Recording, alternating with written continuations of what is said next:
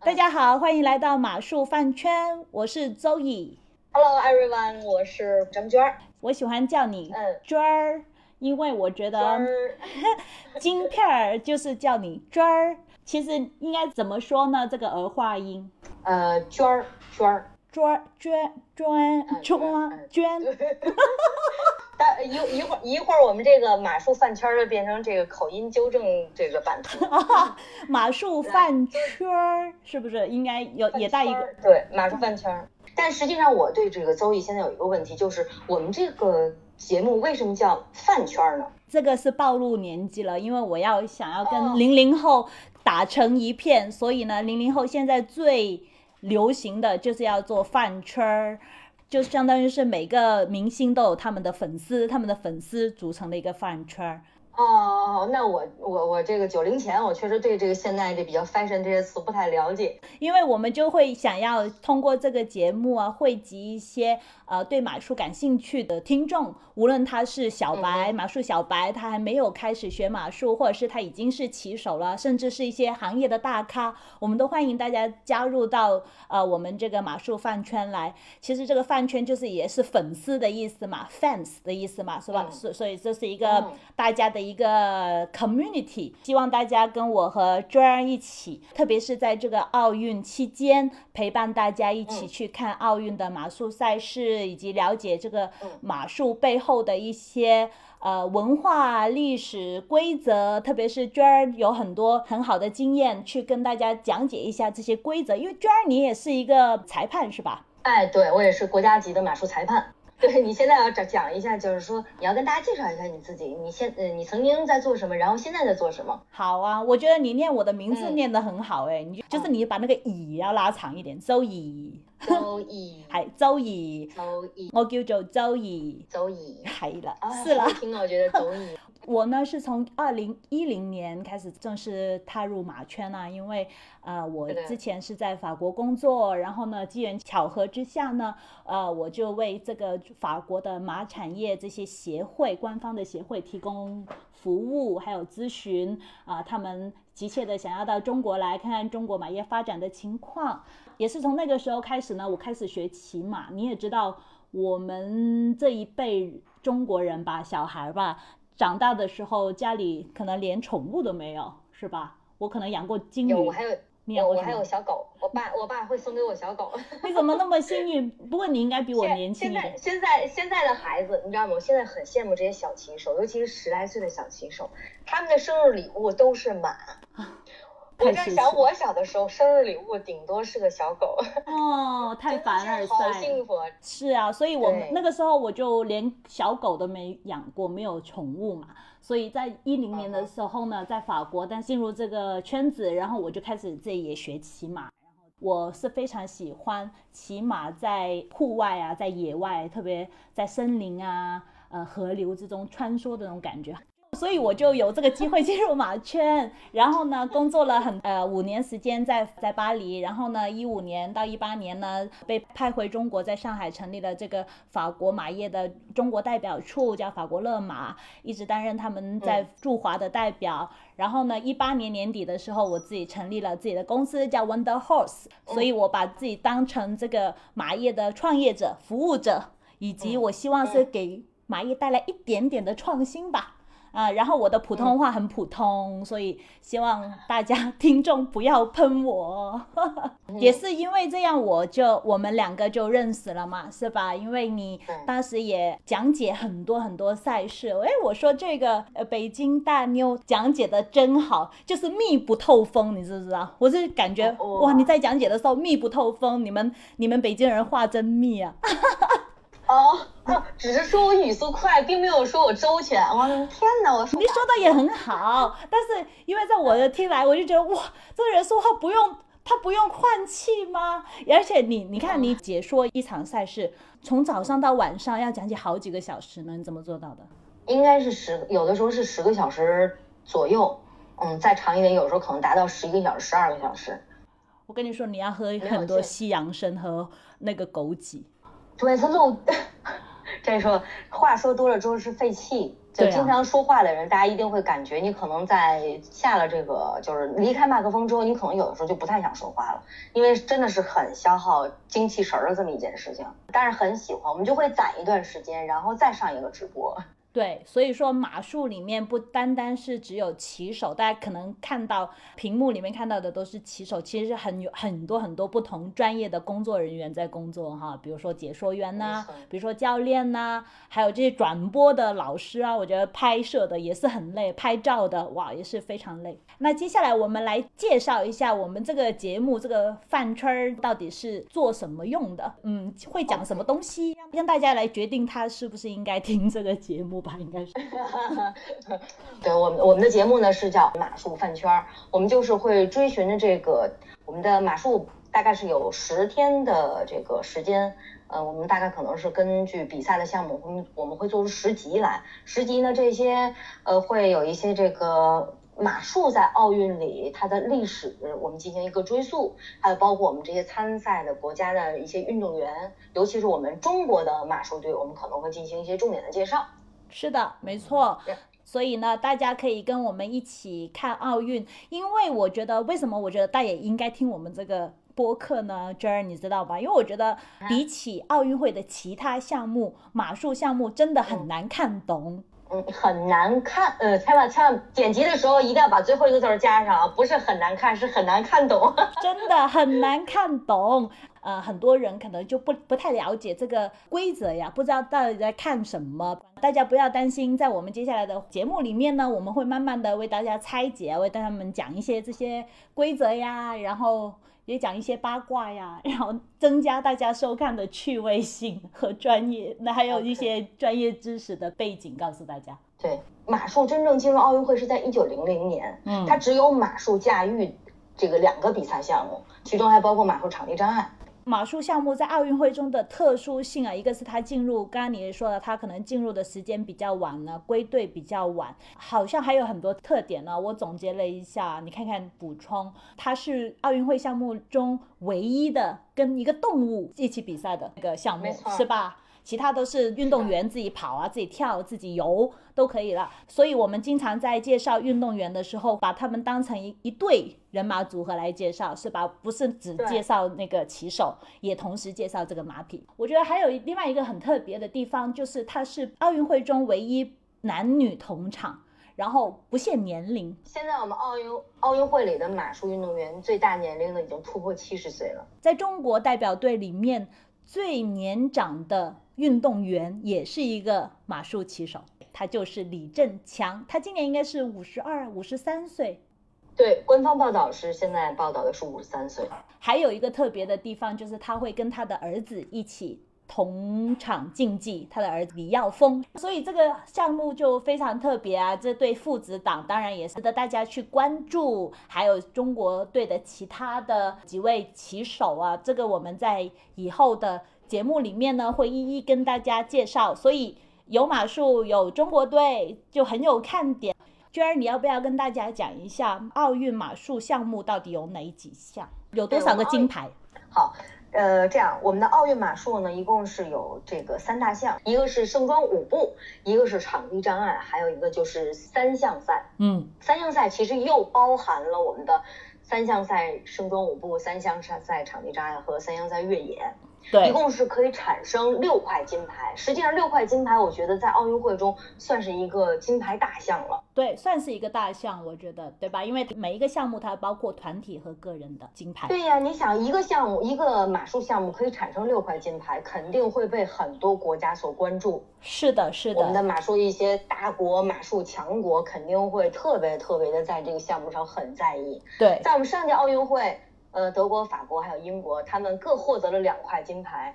也就换句话说，上一届的奥运会的马术项目的六块金牌，就是被以上三个国家平分了。对，被他们瓜分了。对，被被他们给平分了，一一家两块吗？对，这些都是欧洲的传统的马术强国。在整个奥运会中呢，这个马术项目的比赛就一共有十二个比赛日，如果再加上七个。呃，预赛日基本上每天呢都有一个数的比赛。娟儿，你是怎么看这个直播呢？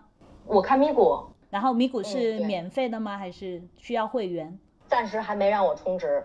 我是用 CCTV 的 APP 手机 APP 看的，然后是需要充值才能够看到马术赛事的直播，每个月是十八块，我觉得很很值得啊，起码要充一一个月嘛，是不是？你真是个过日子的人，这你也要在直播里说？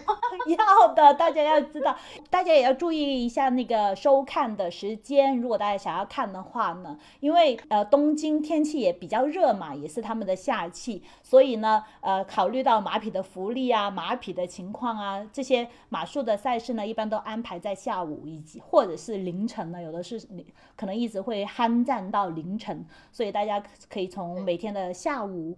四点钟左右可以开始关注。是的，我们这个东京奥运会这个开幕式的前一天，据说它的最高气温已经达到了三十三摄氏度，它的湿度特别的大，它的空气湿度达到百分之五十五。哦，这个时候实际上对对马的身体要，咱们是可以的，我们可以稍微脱一点或者稍微穿一点。大家可以想，我们的马这个是一年十二个月都是皮毛一体，所以说对马来说是一种挑战。但是说实话，我觉得啊。我们的奥运会里对马匹福利做得非常的好，因为有一个快速降温的一个通道，好像是我从视频里看是一个喷雾型的，它的温度就会降下来，马就会很舒服。太棒了，我也想在家里安一个，因为现在上海也很热。是吧？对对，但是上海的马术，但是上海的马术赛事也很多呀。我觉得不管是炎热还是冷，都没有阻止这个很多城市对马术的这些向往。真的，他们特别蓬勃。现在马术运动是的，所以我们在接下来的节目过程中呢，也会向大家介绍。如果大家也可以告诉我们你来自哪一个城市，然后我们看看娟儿和我有没有去过这个城市看比赛呀，或者是娟儿有没有去。解说或者是裁判过哈啊，我们也可以为你们介绍一下你们当地的俱乐部或者是赛事的情况。如果大家感兴趣的话，可以留言给我们，多增加一些互动。大家有什么可以想想跟我们沟通的呀，或者是想给我们这个奥运健儿们加油啊，祝他们人马平安啊，这些话都可以留在我们的这个留言区。呃，娟儿，你知道我们这一次，我算了一下，我数了一下，有两百三十五名马术运动员来自各个国家。然后呢，外媒他们选评了五大最值得关注的明星骑手，我们来看一下都有哪些。那第一个呢，他们提的就是 Isabel Welf，这是一个德国的呃盛装舞步骑手，很多中国的骑手啊也非常喜欢他，都在很期待他的登场。那他的特别之处呢，就是他今年已经五十二岁了，他是奥运历史上获得最多金牌的马术骑手，一共有五枚盛装舞步的团体金牌，哎，好像没得过个人金牌呢。那希望他今年可以得一个奥呃个人的金牌喽。这也是我觉得这个德国盛装舞步队是一个挺梦幻的一个阵容，他们这次派的这个梯队可以说是太强大了。对啊，而且我觉得德国队在盛装舞步上面真的是。一骑绝尘呢？德国人那种特有的严谨，就对做盛装舞步这个运动，其实是非常有有有有一个先天的优势的。我觉得，德国队已经德国马术队已经得了十三枚奥运会的马术这个盛装舞步的团体冠军，他们在向第十四块盛装舞步团体赛的冠军冲击。